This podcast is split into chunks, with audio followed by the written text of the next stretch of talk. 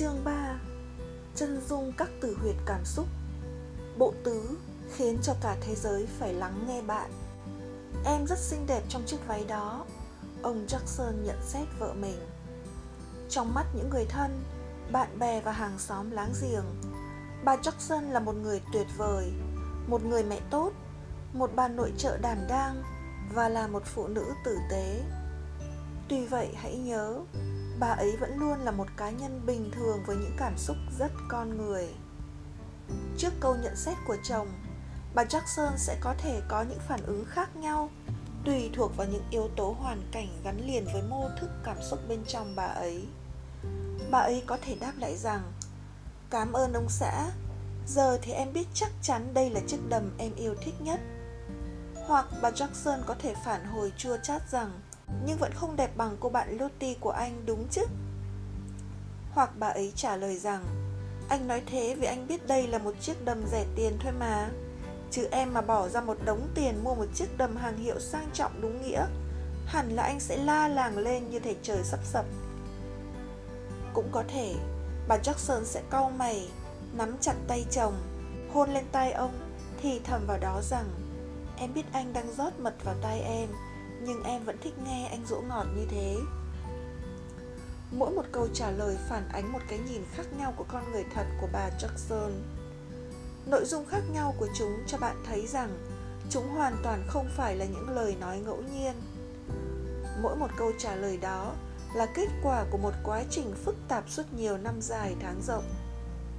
Từ thuở bé thơ đến nay, mỗi người chúng ta đã trải qua vô số những ngôn từ, hành động và hoàn cảnh khác nhau trong cuộc sống. Ngay từ khi sinh ra, chúng ta đã được di truyền một số đặc tính cảm xúc nhất định từ cha mẹ.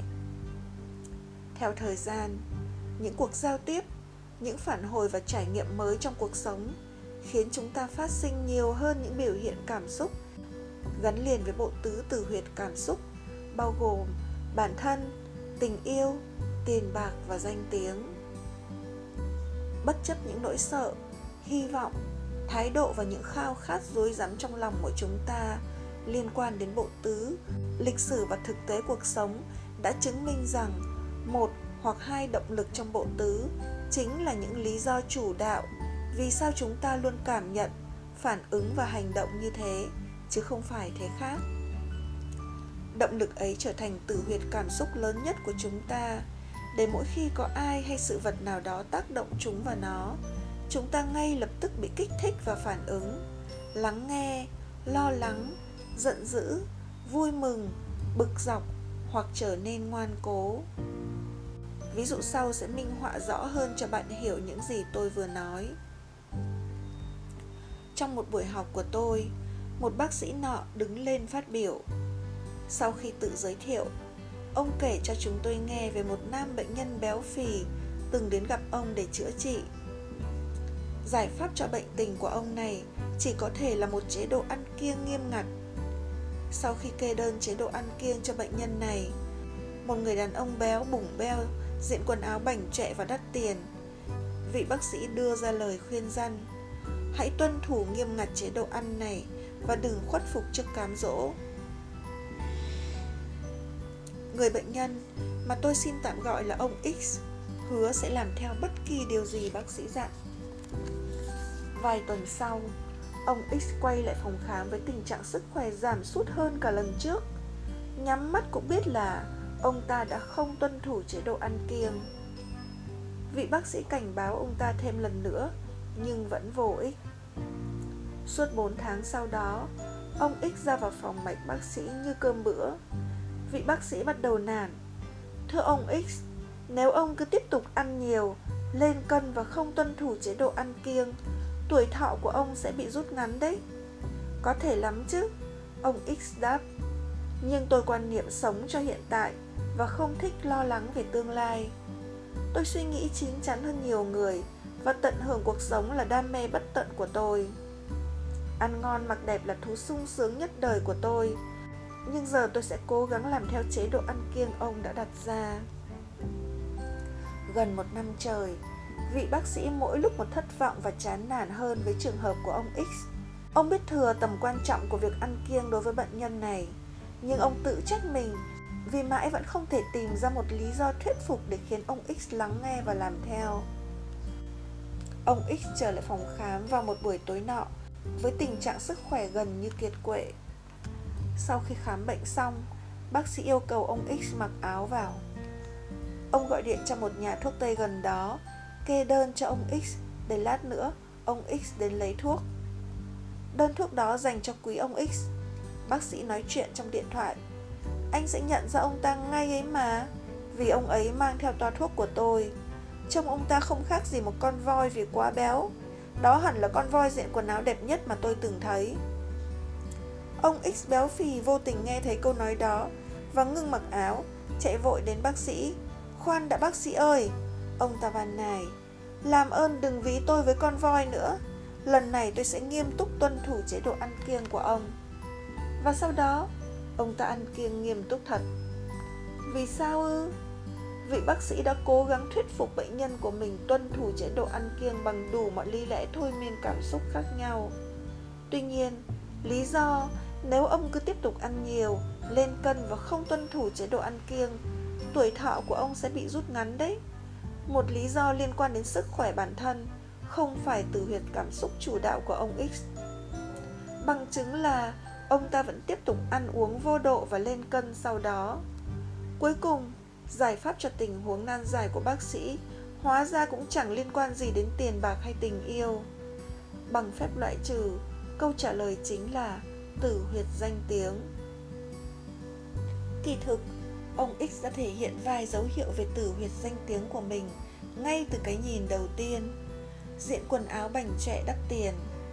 Trong suốt quá trình điều trị, ông ta cũng thể hiện những dấu hiệu khác cho thấy sự ám ảnh bản thân về tên tuổi và hình ảnh cá nhân của mình.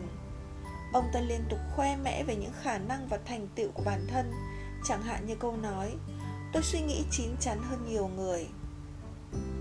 Khi phân tích tình huống kỹ càng, bạn sẽ thấy như thể hai chữ danh tiếng đã được khắc ngay trên mặt ông X vậy.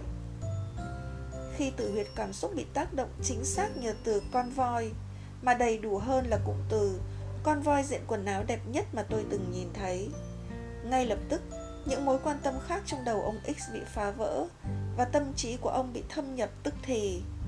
Lần đầu tiên trong suốt quá trình chữa bệnh, ông ta tự nguyện tiếp thu lời khuyên của bác sĩ và cố gắng tuân thủ chế độ ăn kiêng như đã hứa. Khi đó, ông X bắt đầu diễn kịch lời khuyên của bác sĩ trên cơ sở những nhu cầu cảm xúc của chính bản thân mình. Hãy nhớ, con người rất cứng nhắc. Con người cũng như loài hổ báo, không dễ gì thay đổi bản năng cảm xúc cố hữu của mình.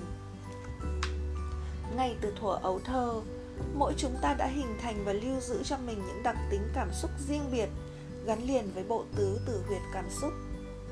Chúng chính là những mẫu thức chung của giao tiếp, từ trò chuyện cá nhân đến truyền thông đại chúng, vì chúng có tác dụng khơi gợi được phản ứng từ bất kỳ ai. Muốn giao tiếp thành công, mỗi người chúng ta phải tìm được chính xác những tử huyệt cảm xúc giúp gắn kết bản thân mình với người nghe. Điều này áp dụng cả trong mối quan hệ giữa cha mẹ và con cái. Bé Freddy nhõng nhẽo không chịu ăn phần ngũ cốc mẹ đã kỳ công dọn ra. Ba mẹ bắt đầu hết kiên nhẫn. Ba rất bận rộn vì còn có nhiều công việc quan trọng khác phải làm. Thôi nào Freddy, bột này rất ngon và tốt cho con. Con đã nhầy nhụa gần 1 tiếng đồng hồ. Ăn đi nào, mở miệng ra để mẹ đút thế này cho con. Freddy vẫn tiếp tục lơ là, lấy ngón tay vẽ vời lên chiếc khăn trải bàn đầy màu sắc mà không chịu ăn. Thôi đi Freddy, ba mẹ gằn giọng. Nếu con không ăn hết phần ngũ cốc này, mẹ sẽ đánh đòn con. Con lớn rồi, mẹ sẽ bắt con quỳ gối và gõ mông thật đau. Đây là lần cuối cùng nha, mở miệng ra và ăn hết thìa bột này cho mẹ, không là mẹ đánh. Cậu bé Freddy sợ bản thân mình đau nên phản ứng ngay trước lời đe dọa của mẹ. Em ấy có thể nói ra hoặc nói thầm trong bụng, đừng đánh con mà, và bắt đầu ăn. Chỉ có cách vâng lời mẹ, cậu bé sẽ không bị đánh và chịu đau. Khi Freddy lớn lên, những lời nói và hành vi của cậu sẽ thể hiện tử huyệt bản thân ở cấp độ rõ ràng và sâu sắc hơn. Một trong những biểu hiện đó là tính cách hưởng thụ của cậu. Chỉ thích làm những việc dễ dàng, sợ rủi ro và đau bệnh, sợ chấn thương và sợ chết, không thích bị ai căm ghét hay hận thù, dễ trở nên khinh suất hoặc mất bình tĩnh mỗi khi xảy ra bất kỳ điều gì làm phương hại đến bản thân. Anh chàng này có niềm tin mãnh liệt vào tôn giáo và quan niệm rằng một giọt máu đào hơn ao nước lã. Với những người có tử huyệt bản thân làm chủ đạo như Freddy, chúng ta có thể gọi là người vị kỷ.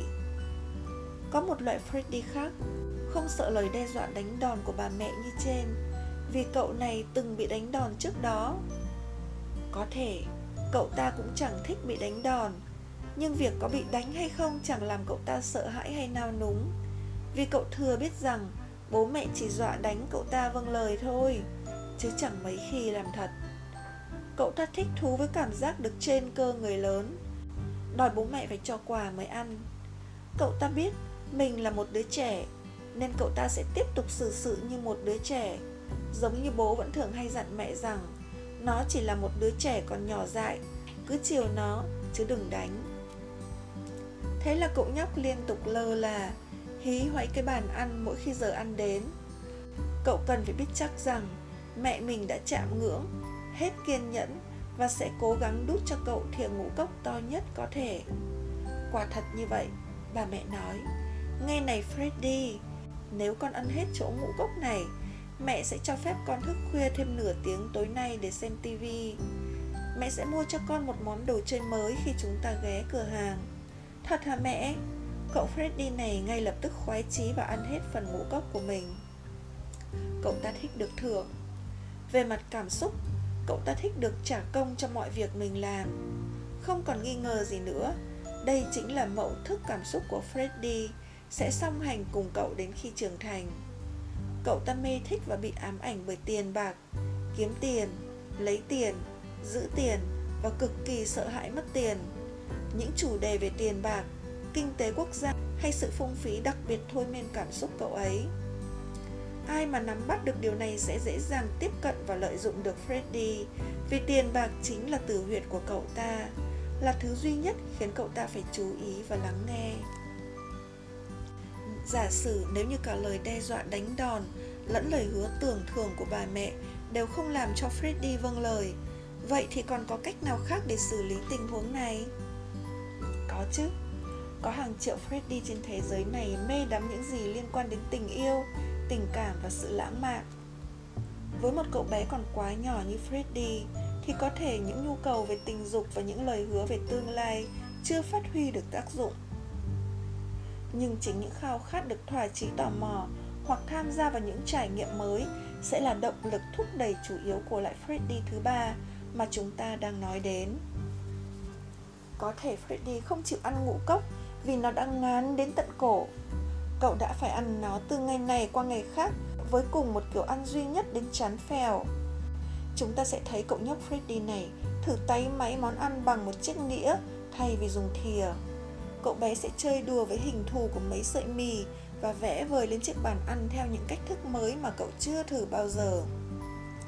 Freddy, con có nhớ hồi mình ở sân bay, con đã rất thích thú với những chiếc máy bay to uỳnh bay lên bay xuống không? Bà mẹ hỏi Freddy. Dạ. Freddy vừa nhai ngũ cốc vừa đáp: "Con ước gì mình được đến đó lần nữa, có rất nhiều máy bay ở đó, nhìn đã mắt quá mẹ ơi. Con ăn thêm một thìa nữa nè, rồi chúng ta sẽ được đến đó ngay."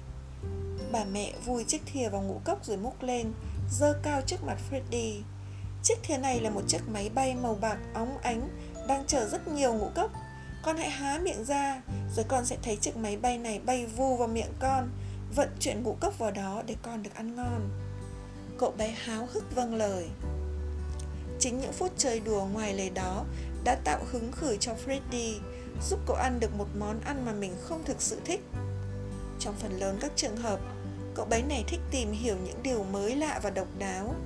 Khi lớn lên, cậu ta sẽ có xu hướng thích cho đi hoặc trải nghiệm mới lạ. Do vậy, cậu ta cũng rất tò mò về người khác giới. Cậu ta bị hấp dẫn bởi những bí mật của tình yêu lẫn người khác giới nhiều hơn người bình thường. Cậu ta thể hiện cá tính và sự độc đáo trong mọi việc mình làm, có khiếu về thẩm mỹ hoặc kỹ năng trình diễn, và có một phong cách riêng, một thương hiệu cá nhân không lẫn với ai được. Vậy người như anh ta có sở hữu cả 4 loại tử huyệt cảm xúc? Câu trả lời là có. Chúng gắn kết và liên quan lẫn nhau trong cậu ta, tùy từng hoàn cảnh và tùy vào mối quan hệ về mặt cảm xúc giữa Freddy mà chúng ta đang nói đến. Tình yêu mới là tử huyệt cảm xúc chủ đạo của cậu ta. Những người nào nắm bắt được tử huyệt này của Freddy sẽ dễ dàng giao tiếp thành công với cậu, vì cậu là một người lãng mạn. Thuật ngữ, chỉ những người có tử huyệt tình yêu làm chủ đạo. Trở lại tình huống Freddy ăn ngũ cốc. Giả sử nếu cậu bé không phản ứng lại với tất cả những yêu cầu liên quan đến bản thân, tiền bạc và tình yêu của bà mẹ, hiển nhiên là có lý do. Cậu bé hoặc đang bị bệnh nên không buồn ăn, hoặc còn quá nhỏ để phản ứng lại yêu cầu của bà mẹ, hoặc không hiểu bà mẹ nói gì, hoặc tử huyệt cảm xúc chủ đạo của cậu chưa bị tác động. Dùng phép loại trừ, câu trả lời chỉ có thể là tử huyệt danh tiếng. Cậu bé Freddy thứ tư sẽ mải chơi với món ăn, hào hứng xếp đống ngũ cốc thành 5 khối bằng nhau và khoe cho mẹ xem. Bà mẹ nói, nhìn đồng hồ kìa Freddy, nếu con có thể ăn hết chỗ ngũ cốc này trước khi kim giờ chỉ vào số 6, mẹ sẽ nói với bà, con là một em bé ngoan. Mẹ cũng sẽ khen con với dì Betty và bố con ngay khi bố đi làm về. À, nếu con vâng lời mẹ, cả gia đình chúng ta sẽ rất tự hào nói rằng Freddy giỏi giang đã ăn hết được toàn bộ phần ngũ cốc trước 6 giờ. Hoan hô Freddy! Con sẵn sàng rồi chứ? 1, 2, 3 và ăn nào! Freddy hoàn toàn bị thuyết phục bởi lời khen của mẹ, ăn lấy ăn để chiến thắng cái đồng hồ. Trong trường hợp này, danh tiếng chính là tử huyệt chủ đạo của cậu bé, và tử huyệt này sẽ càng được biểu hiện rõ hơn sau những năm tháng Freddy đi học, khôn lớn và có nhiều trải nghiệm khác nhau trong cuộc sống. Cậu ta không ngừng tìm kiếm tiếng tăm, sự đảm bảo và công nhận từ mọi người xung quanh. Cậu ta thích bình phẩm người khác, nhưng lại không thích người khác chê bôi mình. Những ai dám làm tổn hại cái danh dự to xù của cậu ta chắc chắn bị trả đũa. Cậu cẩn thận với hình thức bên ngoài và rất nghiêm túc trong việc chọn bạn mà chơi. Cậu ta thích cường điệu sự việc và nhạy cảm với tên tuổi. Cậu thích được khen ngợi hoặc tôn vinh ở những nơi đông người. Cậu cũng có khiếu hài hước nhất định, nhạy cảm với thị phi và cảm thấy bản thân mình giá trị hơn mỗi khi người khác hỏi ý kiến. Chúng ta gọi anh chàng này là người vị danh. Giống như phần lớn chúng ta, anh ta cũng sẽ có vài phần trong bản ngã là những người vị kỷ, người lãng mạn và người vị lợi. Vì sao bò vẫn hoàn bò? Nếu bạn đang đi dạo mát trên một đồng cỏ và nhìn thấy một loài động vật có vú, chúng kêu bò và cho sữa, bạn sẽ gọi nó là con bò, không phải con ngựa, không phải voi, không phải rắn hay thỏ. Con vật đó có những đặc trưng của một con bò. Nó có vú, cho sữa và kêu bò. Hãy lưu ý những đặc điểm đặc trưng này. Chúng giúp bạn nhận diện được mỗi cá nhân và được biểu hiện rõ trên mô thức cảm xúc của họ. Vậy điều này liên quan gì đến tử huyệt cảm xúc mà chúng ta đang bàn luận? Một học viên của tôi đang làm việc cho một công ty quảng cáo. Anh ta được tham gia thực hiện một chiến dịch quảng cáo của công ty nhằm mục đích thuyết phục khách hàng sử dụng dịch vụ quảng cáo của mình. Vị khách hàng quan trọng được nhắm đến là ông chủ của một công ty chuyển phát nhanh. Phần trình bày của chiến dịch quảng cáo được đầu tư rất công phu về tiền bạc, thời gian, nội dung và tranh ảnh minh họa. Sau 2 lần đến tận công ty chuyển phát nọ để giới thiệu dịch vụ, Ralph, tên cậu học viên của tôi, và sếp của cậu vẫn không thể thuyết phục ông P, vị giám đốc công ty chuyển phát nhanh, chọn dịch vụ quảng cáo của công ty mình. Ông sếp của Ralph chán nản và muốn bỏ cuộc, nhưng Ralph thì không. Cầm tập hồ sơ trình bày công phu trên tay mình, Ralph quyết định đi nói chuyện mặt đối mặt với ông P. Sau một cái bắt tay chiếu lệ, anh nói ngay với vị giám đốc của công ty chuyển phát: "Thưa ông P, tôi xin mạn phép hỏi ông điều này." "Anh muốn hỏi gì?" Ông P đáp lại với vẻ khó chịu. Với đôi lông mày nhô cao và đôi mắt nhìn thẳng vào ông P, Ralph hỏi, ông có muốn dẫn dắt công ty mình trở thành doanh nghiệp đứng đầu trong ngành công nghiệp vận chuyển và chuyển phát? Đôi mắt tối tăm lạnh lùng của ông P bỗng chốc bừng sáng long lanh và ông nhoẻn miệng cười. Cậu học viên của tôi vừa một thân một mình làm nên kỳ tích. Sau câu hỏi đó, sự chân thành cởi mở giữa hai bên được thiết lập ngay lập tức. Việc duy trì sự quan tâm của ông P trở nên dễ dàng hơn bao giờ hết.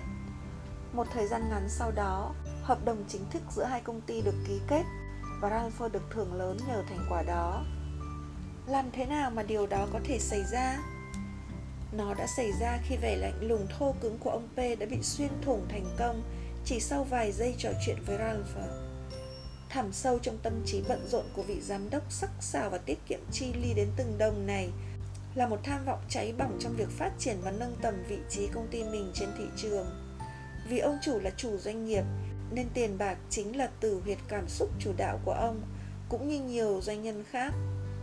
Ngay khi câu hỏi của Ralph thâm nhập thành công vào tâm trí ông P, thái độ của ông thay đổi hoàn toàn và ông bắt đầu mở lòng đón nhận những gì Ralph sắp trình bày. Ông đang rất quan tâm tìm kiếm một kế hoạch hoàn hảo và khả thi nhằm giúp công ty bành trướng tên tuổi hơn nữa trong ngành công nghiệp chuyển phát. Và bản kế hoạch đó đã được công ty của Ralph xây dựng dưới dạng một chiến dịch quảng cáo được trình bày cho ông xem sau đó. Dù chỉ mới xem xét nội dung trình bày và lắng nghe phần diễn giải của Ralph, ông P đã có cảm giác như thể mình trở thành ông hoàng ngành chuyển phát. Ralph đã nói với ông P những gì ông muốn nghe, khiến ông quan tâm và khao khát dịch vụ của công ty anh hơn nữa. Bạn có nhận ra một điều thú vị ở đây chưa? Những người càng khôn ngoan, họ càng lắng nghe chăm chú. Một khi bạn khai phá được đúng tử huyệt cảm xúc của họ, thứ sẽ giúp gắn kết chặt chẽ chủ đề và người nghe. Nhưng để khai phá được đúng tử huyệt cảm xúc của người khác, chính bạn cũng phải học cách lắng nghe và quan sát tinh tế. Hãy nhớ, mèo vẫn hoàn mèo. Sinh ra là con bò thì mãi mãi là con bò, chứ không thể là mèo hay bất kỳ con gì khác. Do vậy, con người thì mãi là con người, mãi luôn bị chi phối bởi cảm xúc. Cũng như con bò hay con mèo, con người không thay đổi những đặc tính cảm xúc cố hữu của mình, bất kể chúng mãnh liệt hay yếu ớt thế nào. Chỉ cần được tác động đúng cách và đúng nơi, vào đúng thời điểm, con bò sẽ cho sữa. Tương tự, chỉ cần được tác động đúng cách và đúng tử huyệt cảm xúc trong thời khắc thích hợp, con người, thậm chí một nhóm người đông đảo sẽ tự nguyện lắng nghe và hồi đáp những gì bạn muốn.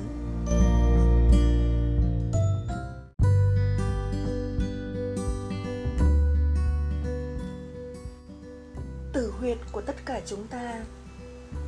Mỗi người trong chúng ta đều có một điểm yếu chết người, một tử huyệt cảm xúc trong một chủ đề bất kỳ.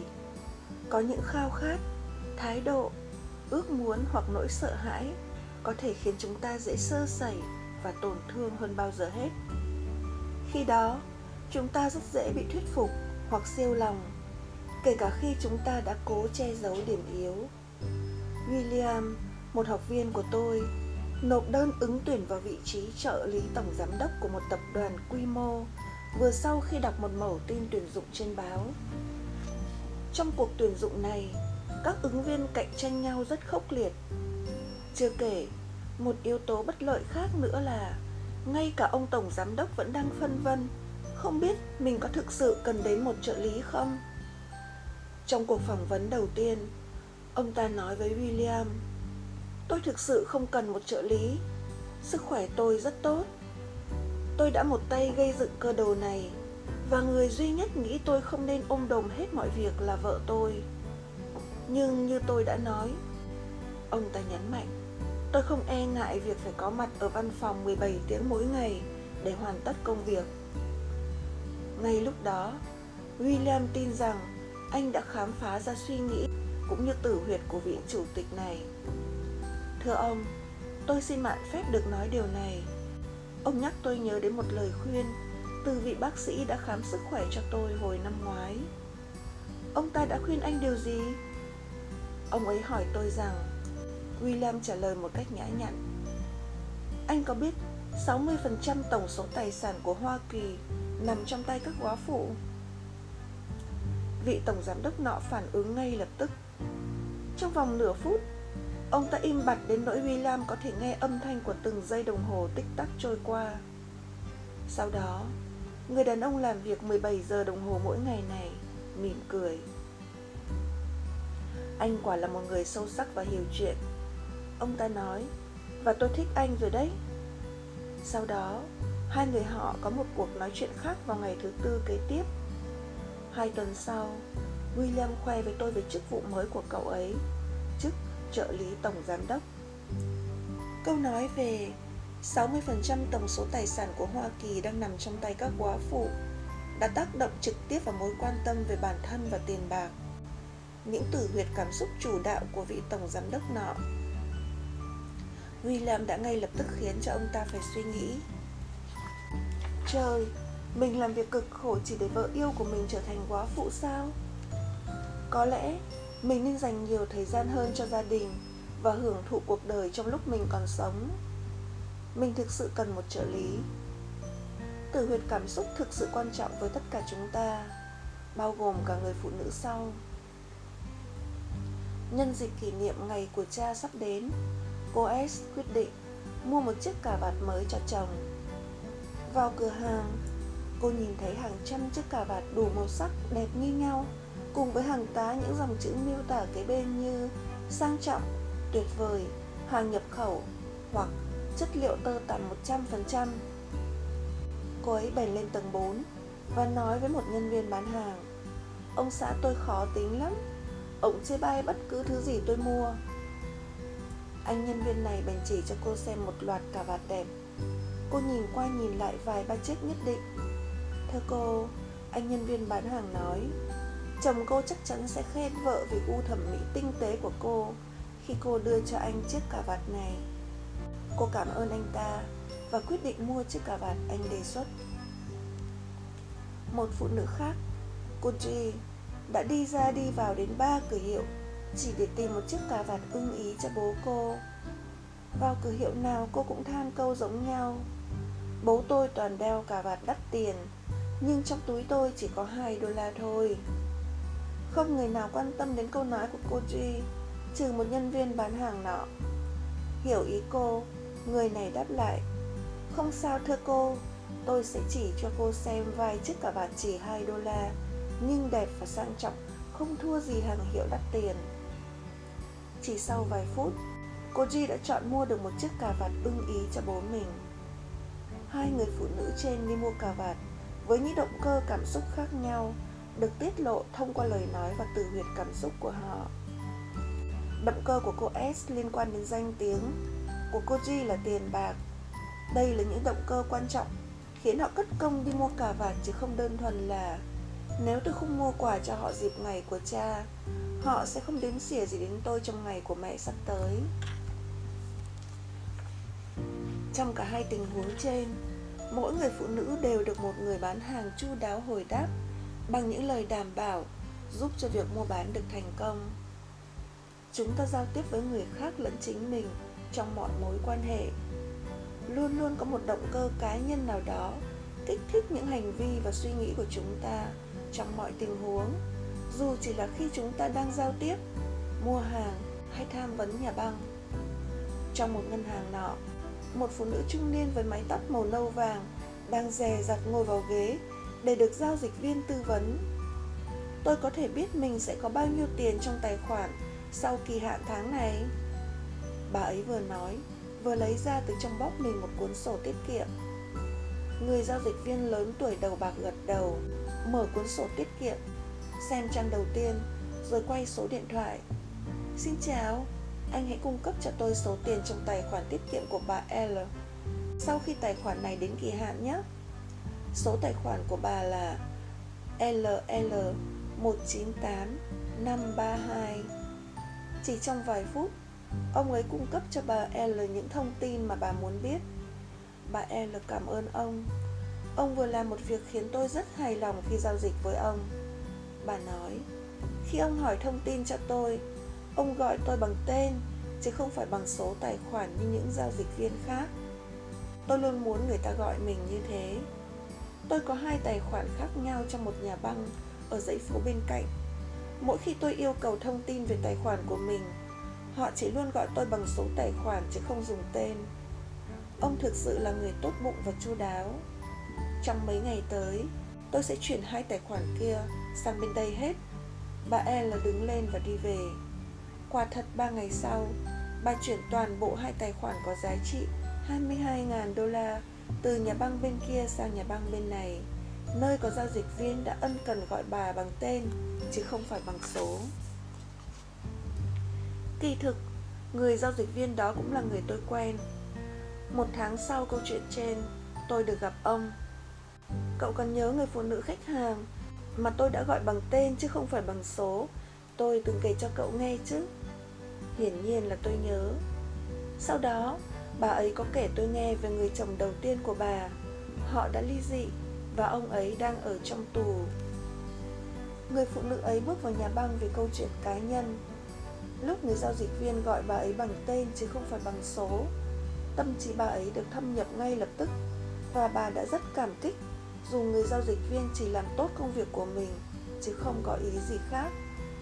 Bà ấy đã lắng nghe và phản ứng theo cách riêng của mình, vì sự ân cần của người giao dịch viên vô tình gợi cho bà ấy nhớ về những trải nghiệm cảm xúc mà bà từng có với người chồng của mình. Bạn đã rút ra được bài học cho mình thông qua câu chuyện trên. Chỉ vài lời thôi miên cảm xúc của một nhân viên đã giúp nhà băng có thêm 22.000 đô la. Chắc chắn là phải có rồi. Mỗi người chúng ta đều có quá khứ đầy ắp những trải nghiệm cảm xúc với nhiều người khác nhau, mà đặc biệt là người yêu hay người chồng hoặc vợ mình. Chúng ta đã từng ít nhiều trải qua những phản ứng cảm xúc tốt lẫn xấu từ những lời nói và hành động đã thâm nhập tâm trí chúng ta. Cả những người khác, những người làm việc cho chúng ta, song hành cùng chúng ta hoặc chống lại chúng ta cũng từng có những trải nghiệm tương tự. Ở Phoenix, bang Arizona, một phụ nữ nọ gọi điện cho một anh thợ sửa mái nhà đến lắp mái mới cho nhà của cô. Người thợ hoàn tất công việc của mình và nhận thù lao. Một thời gian sau, cô nhóm lửa trong bếp lò để nấu ăn. Chỉ chưa đầy 20 phút sau, toàn bộ ngôi nhà ngập trong khói và cô chủ nhà phải gọi cứu hỏa. Kết quả điều tra cho thấy nguyên nhân vụ việc là do anh thợ đãng trí quên lắp ống khói trở lại sau khi hoàn tất mái nhà cho cô này. Vâng, dù chúng ta là anh thợ sửa mái nhà hay người phụ nữ ở nhà băng, tâm trí chúng ta luôn bị phân tán, đầy những mối bận tâm và lo toan của cuộc sống. Không một ai có thể khiến chúng ta phải lắng nghe, trừ phi những ngôn từ và hành động của người đó chạm được vào bộ tứ tử huyệt cảm xúc bên trong chúng ta. Chúng ta là những con người, những sinh vật sống bằng cảm xúc. Chúng ta thích được gọi bằng tên, chứ không phải bằng số, dù chồng trước của chúng ta có đi tù hay không. Giải mã sự khác biệt của chúng ta. Trong mọi mối quan hệ của cuộc sống, từ xã giao cho đến bán buôn, từ tình yêu đến hôn nhân, vai trò tác động của thôi miên cảm xúc là không thể chối cãi. Sự thôi miên cảm xúc khi được định hướng đúng sẽ giúp bạn thôi miên được bất kỳ ai, làm cho đối phương phải lắng nghe mình và kích hoạt được những kết quả như mong muốn. Để hiệu quả thực sự, sự kích hoạt đó cũng phải được thực hiện đúng lúc và ở đúng nơi tạo cảm xúc. Vào một ngày mùa thu nọ, ở thành phố Boston, tôi đang ở trong một cửa hàng thời trang nữ với một chị nhân viên bán hàng đang chán nản, thì bất chợt, một nữ khách hàng trẻ trung xinh đẹp bước vào. Cô ấy năm chừng tuổi dậy thi là cùng. Cô đến cửa hàng để tìm kiếm một chiếc áo choàng mới được quảng cáo trên một tờ báo buổi sáng. Cô trình bày thẳng thắn với người bán hàng. Có thể trông tôi hơi trẻ, nhưng thực chất tôi đã 21 tuổi rồi. Chị nhân viên bán hàng nhún vai, bước tới một dãy áo và nói: Yên tâm, tôi sẽ chọn cho cô một cái áo thật đẹp. Hôm nay chúng tôi cũng vừa có vài mẫu mới để khách hàng chọn lựa. Suốt 20 phút sau đó, cô gái trẻ đã mặc thử hơn 7 bộ cánh. Trong khi đó, tôi thì đang chờ đợi một nam tiếp thị viên của cửa hàng. Anh ta đến nơi và thấy tôi đang rất quan tâm đến tình huống đang diễn ra giữa hai người, nữ khách hàng trẻ và chị bán hàng. Tôi cười và yêu cầu anh ta cùng mình tiếp tục quan sát câu chuyện.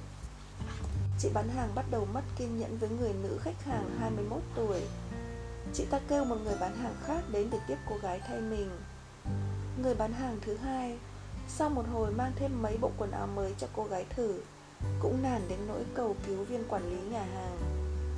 Anh bạn tôi, người nhân viên tiếp thị, ngồi bên tôi và nói: đó chỉ là loại khách hàng đi xem hàng thôi chứ không định mua. Cô ta chỉ khiến chúng ta mất thời gian. Tôi lắc đầu. Tôi thừa nhận có những khách hàng như vậy thật, tôi nhấn mạnh, nhưng không phải cô gái này. Cô ấy sẽ vui vẻ mua hàng nếu các anh chị nói được mấy điều cô ấy muốn nghe. Cô ấy muốn nghe điều gì chứ? Anh bạn tiếp thị viên của tôi giễu cợt. Tôi tin rằng cô ấy muốn nghe ai đó nói rằng chiếc áo choàng len màu xám mà cô ấy đang mặc, cũng như bất kỳ bộ cánh nào khác trong cửa hàng, sẽ giúp cô ấy trông già dặn, chững chạc và xinh đẹp hơn. Già hơn ư? Làm sao mà... cứ thử đi rồi biết, tôi hối thúc anh bạn tiếp thị viên. Rồi anh sẽ thấy. Với một nụ cười ngơ ngác, anh bạn tôi gia nhập câu chuyện đang diễn ra giữa những người bán hàng và cô khách hàng trông trẻ hơn tuổi thật của mình. Anh bạn đó trước đây cũng từng là nhân viên bán hàng. Anh khiến cho mọi người ở đó bàng hoàng khi ngay lập tức hỏi cô gái: cái áo choàng xám cô đang mặc không hợp với cô tí nào. Anh ta nhanh chóng ước lượng cỡ áo, sải bước thật nhanh đến dãy áo nọ và lấy ra chiếc áo màu xanh lá cây với những họa tiết mạnh mẽ. Đây chính là chiếc áo dành cho cô. Anh hùng hồn tuyên bố và đưa ngay chiếc áo cho cô gái. Nó sẽ giúp cô trông già dặn, chững chạc và xinh đẹp hơn. Người nữ khách hàng nhìn chằm chằm anh bạn tôi hơn cả nhìn cái áo. Cô thử ngay chiếc áo, xoay người 2 lần rồi đứng trước gương. Cô gật đầu. Đây chính là chiếc áo tôi cần, tôi sẽ mua nó. Những người bán hàng ngay lập tức mắt chữ A mồm chữ O. Chị bán hàng đầu tiên bước ra, tỏ vẻ hờn dỗi và nói: cái áo đó đắt hơn $5 so với những chiếc áo khác cô à. Chị ta nghiến răng với vẻ cáu kỉnh: nếu hồi nãy tôi biết cô thích một chiếc áo hàng hiệu như thế này thì... Chính tôi cũng nín thở lúc đó. Anh bạn đáng thương của tôi đã vớ nhầm dãy áo hàng hiệu vì không biết cách bài trí sản phẩm trong cửa hàng này. Người nữ khách hàng cười lớn: tôi thích chiếc áo này, nên có đắt hơn vài đô cũng vẫn đáng. Cho áo vào hộp giúp tôi nhé. Sau đó, tôi và anh bạn ăn trưa cùng nhau và tranh luận về những gì đã diễn ra. Đầu tiên, một mẩu quảng cáo trên báo đã xui khiến cô gái trẻ đến cửa hàng quần áo. Đó cũng là lúc sự xui khiến dừng lại.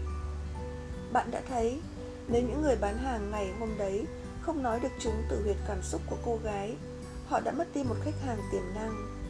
Trên thực tế, quá nhiều giao dịch buôn bán lẽ ra có thể thành công đã bị đánh mất bởi người bán hàng thiếu kỹ năng thôi miên cảm xúc. Bán hàng cũng là một hình thức giao tiếp, vì chúng được thực hiện bởi con người. Nơi đâu có con người, nơi đó sẽ có những cảm nhận và phản ứng cảm xúc khác nhau, được khơi gợi bằng những hành động và ngôn từ của họ. Đôi khi chỉ một câu nói vô tình cũng đã hé lộ cho bạn biết đích xác tử huyệt cảm xúc của đối phương nằm ở đâu trong bộ tứ. Có thể trông tôi hơi trẻ, nhưng thực chất tôi đã 21 tuổi rồi. Một câu tự giới thiệu thoáng qua của cô gái, nhưng nó đã thể hiện được góc nhìn xúc cảm của cô.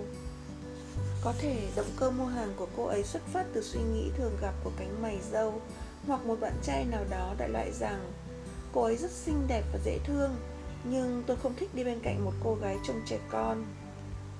Hãy lưu ý đến những hoàn cảnh chung quanh cuộc sống của bạn.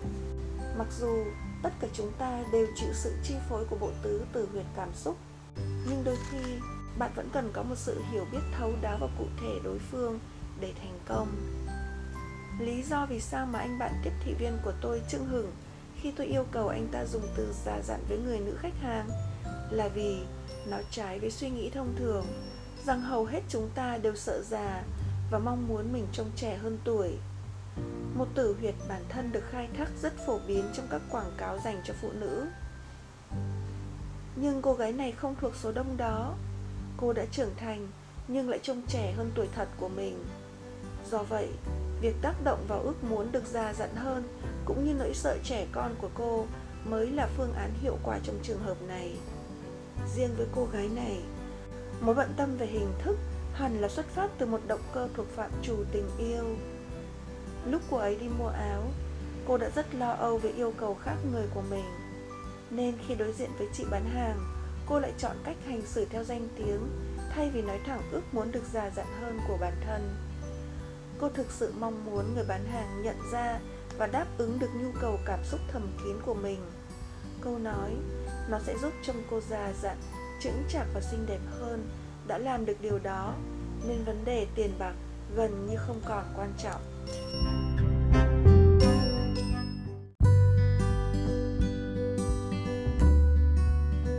Cảnh giác với phán đoán ban đầu.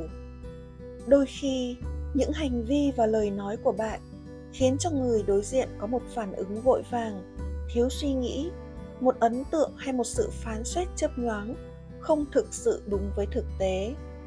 Hãy thận trọng. Một khi được trang bị những kiến thức về bộ tứ tử huyệt cảm xúc, bạn hoàn toàn có thể xem mặt mà bắt hình dong chính xác. Như chúng ta sẽ thấy trong những phần kế tiếp, những câu trả lời vội vàng và phán quyết chớp nhoáng cũng là những phản ứng cảm xúc trong giao tiếp. Chúng thậm chí tiết lộ cho bạn biết động cơ thực sự, vì sao đối phương làm thế này mà không làm thế khác. Có một ông thầu xây dựng nọ đang bực tức. Đã 6 tháng trôi qua mà vị khách hàng tên Hát vẫn chưa thanh toán tiền công cho ông. Ông thầu đã viết rất nhiều lá thư gửi ông Hát, mà trong đó ông đã dùng đủ mọi lý lẽ, ngôn từ để nhắc nhở, năn nỉ cho đến đe dọa kiện ra tòa. Nhưng ông Hát vẫn không hồi âm hay thanh toán tiền công. Ông thầu chuyển qua dùng điện thoại và 2 lần gọi được cho vợ ông Hát. Trong cả 2 lần, bà vợ đều trả lời đại loại là: "Ông Hát hiện tại cũng đang gặp khó khăn tài chính. Xin ông hãy kiên nhẫn, chắc chắn ông nhà tôi sẽ thanh toán đầy đủ chi phí cho ông." Ông thầu chờ mãi vẫn không nhận được một sự hồi âm trực tiếp từ ông Hát. Đến một ngày nọ, cậu con trai 18 tuổi của ông thầu đề nghị: "Bố ơi, nếu bố có thể khiến cho ông Hát nhớ lại là ông ấy đang nợ tiền bố, biết đâu ông ấy sẽ thanh toán tiền công cho mình trước các khoản nợ khác của ông." "Ôi con trai," ông thầu thở dài, "bố phải làm sao thì ông ta mới nhớ chứ?" Cậu con trai vốn có khiếu hài hước đề nghị bố mình tiếp tục gửi thư nhắc nhở cho ông Hát, nhưng kèm trong thư là một tấm hình gia đình mình. Đó là một tấm ảnh chụp ông thầu cùng vợ, cậu con trai và 2 cô em gái nhỏ. Bên dưới tấm ảnh, ông thầu ghi: "5 con người này là 5 lý do vì sao tôi đang cần tiền gấp." Quả thực, tấm ảnh gợi nhớ về gia đình đã lay động tâm trí ông Hát. Ông có ngay một phán đoán ban đầu cho tình huống và gửi thư trả lời ngay lập tức. Trong lá thư của mình, ông Hát cũng gửi kèm theo một tấm ảnh chụp một phụ nữ tóc nâu, mặc đồ bơi bó sát gợi cảm. Dưới tấm hình ông viết: "Đây là lý do vì sao tôi chưa có tiền trả cho ông ngay lúc này." "Tuyệt vời bố à!" Cậu con trai ông thầu hí hửng. "Đây là lần đầu tiên bố nhận được thư hồi âm từ ông Hát mà, đúng chứ? Cuối cùng, bố cũng đã gây được ấn tượng trong đầu ông ấy."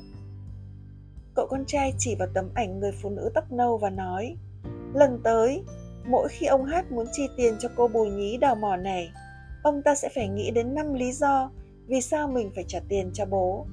Cậu nháy mắt với bố: "Còn nếu ông ta vẫn không trả, ông ta phải biết rằng chúng ta hoàn toàn có thể gửi tấm ảnh này cho vợ ông ta." Những tiên đoán của cậu con trai ông thầu hoàn toàn chính xác. Ngay sau đó, ông Hát đã nghiêm chỉnh thanh toán toàn bộ số nợ và yêu cầu 2 bố con ông thầu trả lại tấm ảnh. Lá thư yêu cầu thanh toán tiền nợ thông qua một bức ảnh gia đình, một yếu tố thuộc phạm trù bản thân, đã tạo ra một chuỗi hiệu ứng cảm xúc. Nó phá vỡ sự im lặng của ông Hát, tạo một ấn tượng mạnh mẽ trong đầu ông và khiến ông ta buộc phải trả lời ngay bằng thư tay kèm theo tấm ảnh Bồ Nhí.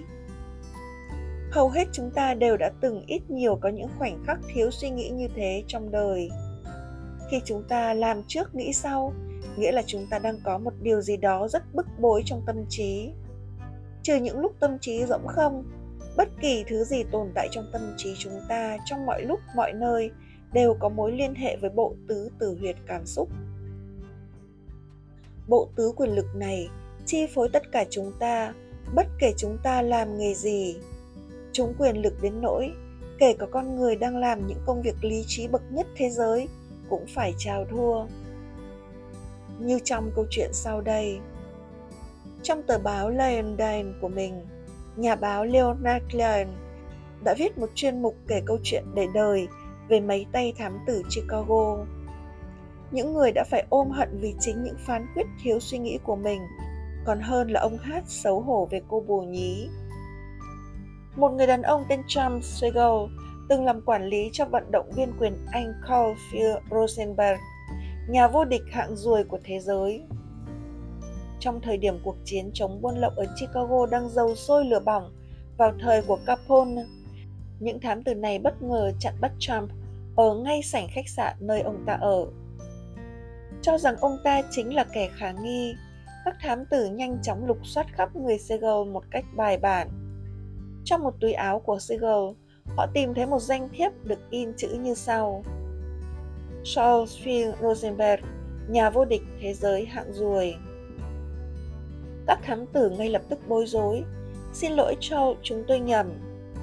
Họ ngay lập tức bỏ đi mà không chú ý đến Segal, người có chiều cao hơn 1 thước 8 và nặng hơn 90 kg.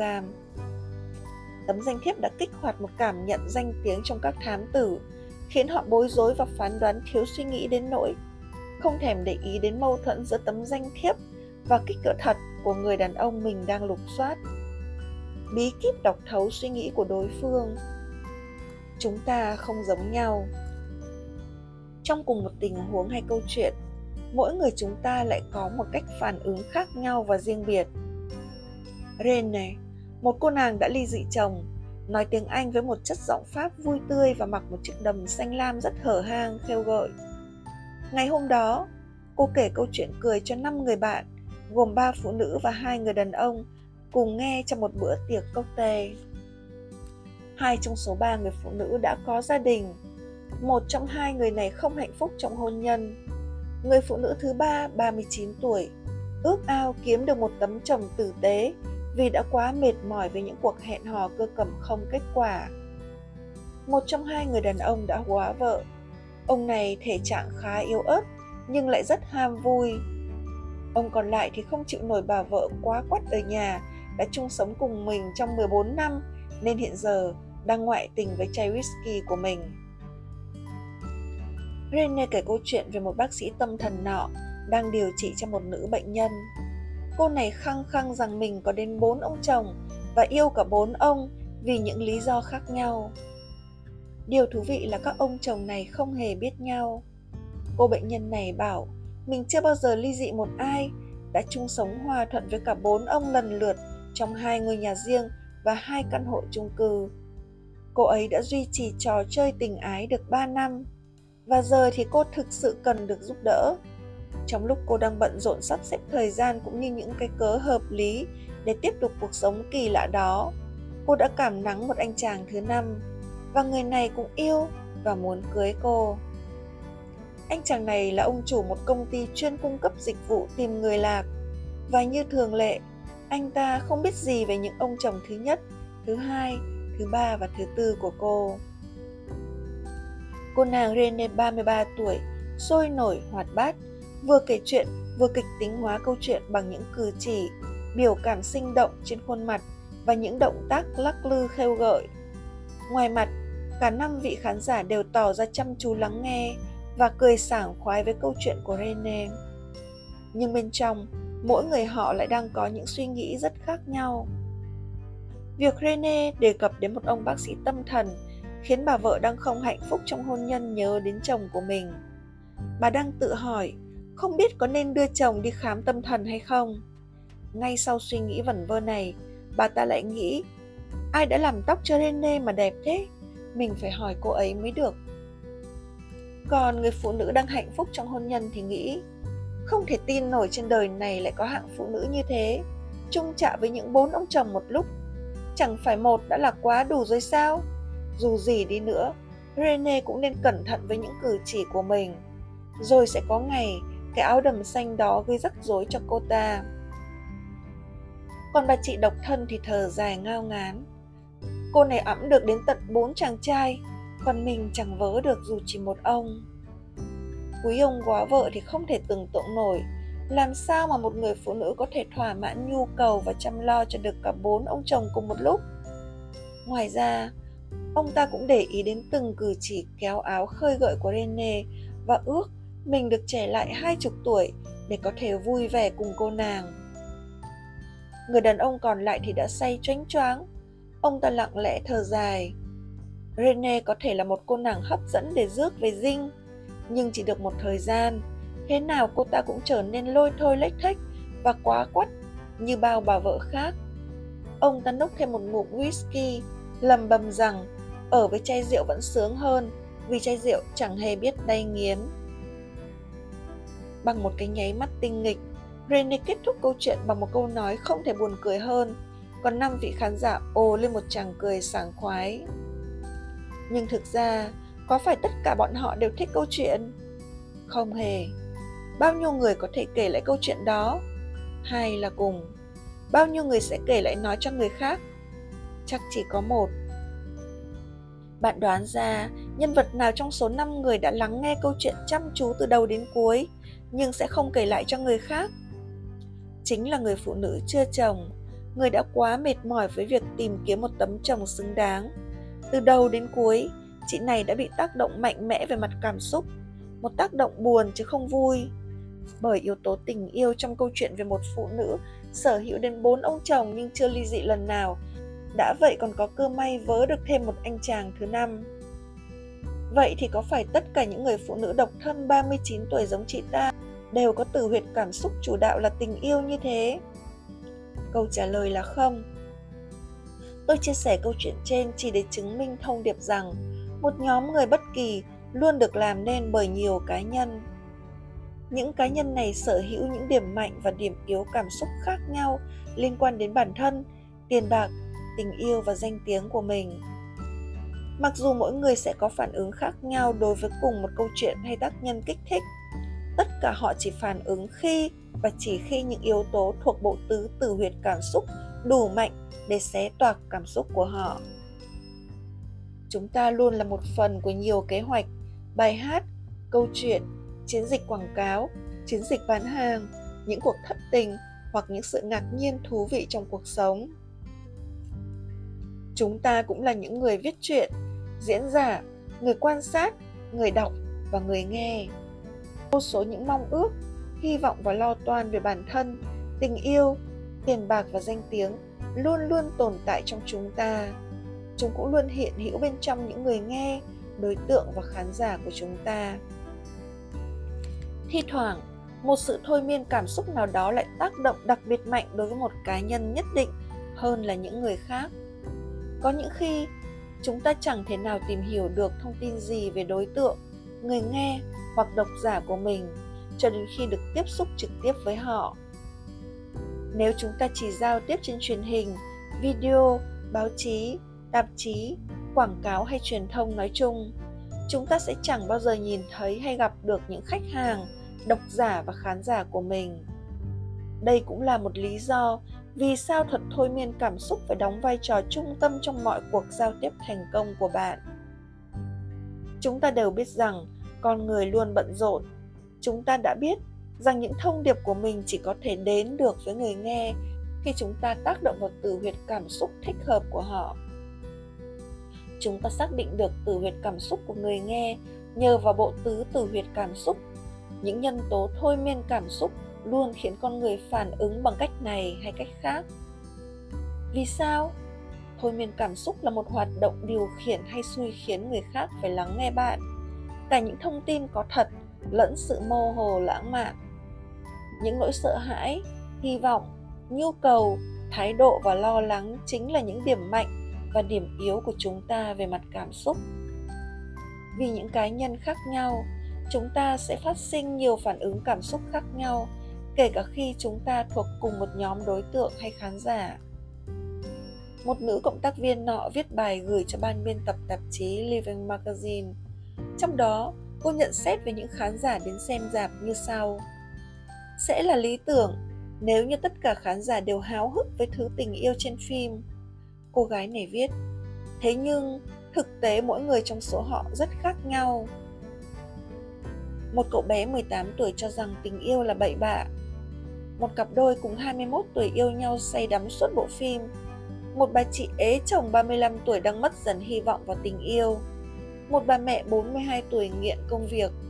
Nào, cứ thử yêu cầu họ đánh dấu và ghi nhớ những trích đoạn họ yêu thích nhất và những thứ họ không thích nhất trong bộ phim, rồi bảo họ trả lời câu hỏi: bạn nhớ được bao nhiêu lời thoại trong trích đoạn đó?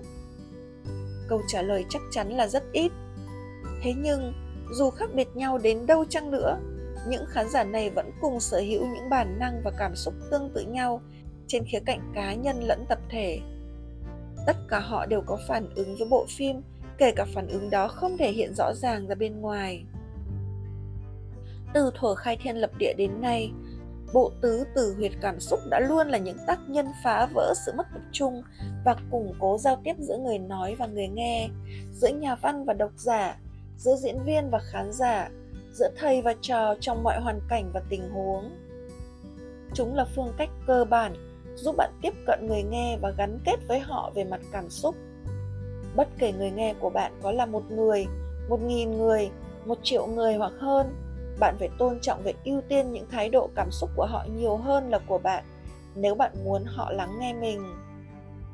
Chuyện về câu đố của Homer sẽ giúp bạn sáng tỏ điều này. Ở đất nước Hy Lạp cổ đại xa xăm, có một người tên Homer. Ông ta rất tự hào về bản thân bởi khả năng giải đáp được hầu như mọi câu đố và những vấn đề hóc búa nhất trên đời. Vì vậy, ông được công chúng ghi danh là một trong những học giả uyên bác nhất thành Hy Lạp. Hiển nhiên, sự tôn vinh đó khiến Homer rất hãnh diện. Một ngày nọ, Homer nhận được một câu đố như sau: những ngư dân lên thuyền đi đánh cá, thứ họ bắt được, họ ném đi, những gì họ không bắt được, họ giữ lại. Đó là thứ gì? Homer trầm tư suy nghĩ, nhưng nghĩ mãi không ra câu trả lời. Suốt nhiều năm trời, ông ta phân tích câu hỏi bằng nhiều cách, thậm chí thực nghiệm bằng việc lên thuyền đi đánh cá cùng những ngư dân địa phương. Danh tiếng của Homer bị tổn hại, các học trò của ông bắt đầu mất niềm tin vào sự thông thái của ông. Thật không may, chính Homer cũng mất niềm tin với chính mình và qua đời trước khi giải được câu đố bí ẩn đó. Những ngư dân lên thuyền đi đánh cá, thứ họ bắt được, họ ném đi, những gì họ không bắt được, họ giữ lại. Đó là thứ gì? Câu trả lời: cháy giận. Homer mất đi danh tiếng chỉ vì không giải được câu đố còn con. Còn ngày nay, chúng ta có thể mất tất cả: danh tiếng, tiền bạc, tình yêu, mạng sống và thậm chí hạnh phúc cả đời nếu chúng ta không giải mã được những bí ẩn về cảm xúc của đối phương. Có thật là chúng ta có thể điều khiển được những phản hồi của người khác đối với những ngôn từ và hành động của chúng ta trong gia đình, trong hôn nhân, trong các mối quan hệ cá nhân, quan hệ công việc, cũng như trong chuyên môn nghề nghiệp. Hoàn toàn có thể. Một khi chúng ta nắm bắt được các góc nhìn cảm xúc của bản thân và người khác trên cơ sở bộ tứ tử huyệt cảm xúc, chúng ta sẽ làm được một khi tìm ra được nhân tố thôi miên cảm xúc chủ đạo có tác dụng phá tan mọi sự phân tán và gắn kết chủ đề giao tiếp với người nghe. Chúng ta bắt đầu bằng việc khám phá từng tử huyệt cảm xúc một. Đầu tiên sẽ là tử huyệt bản thân.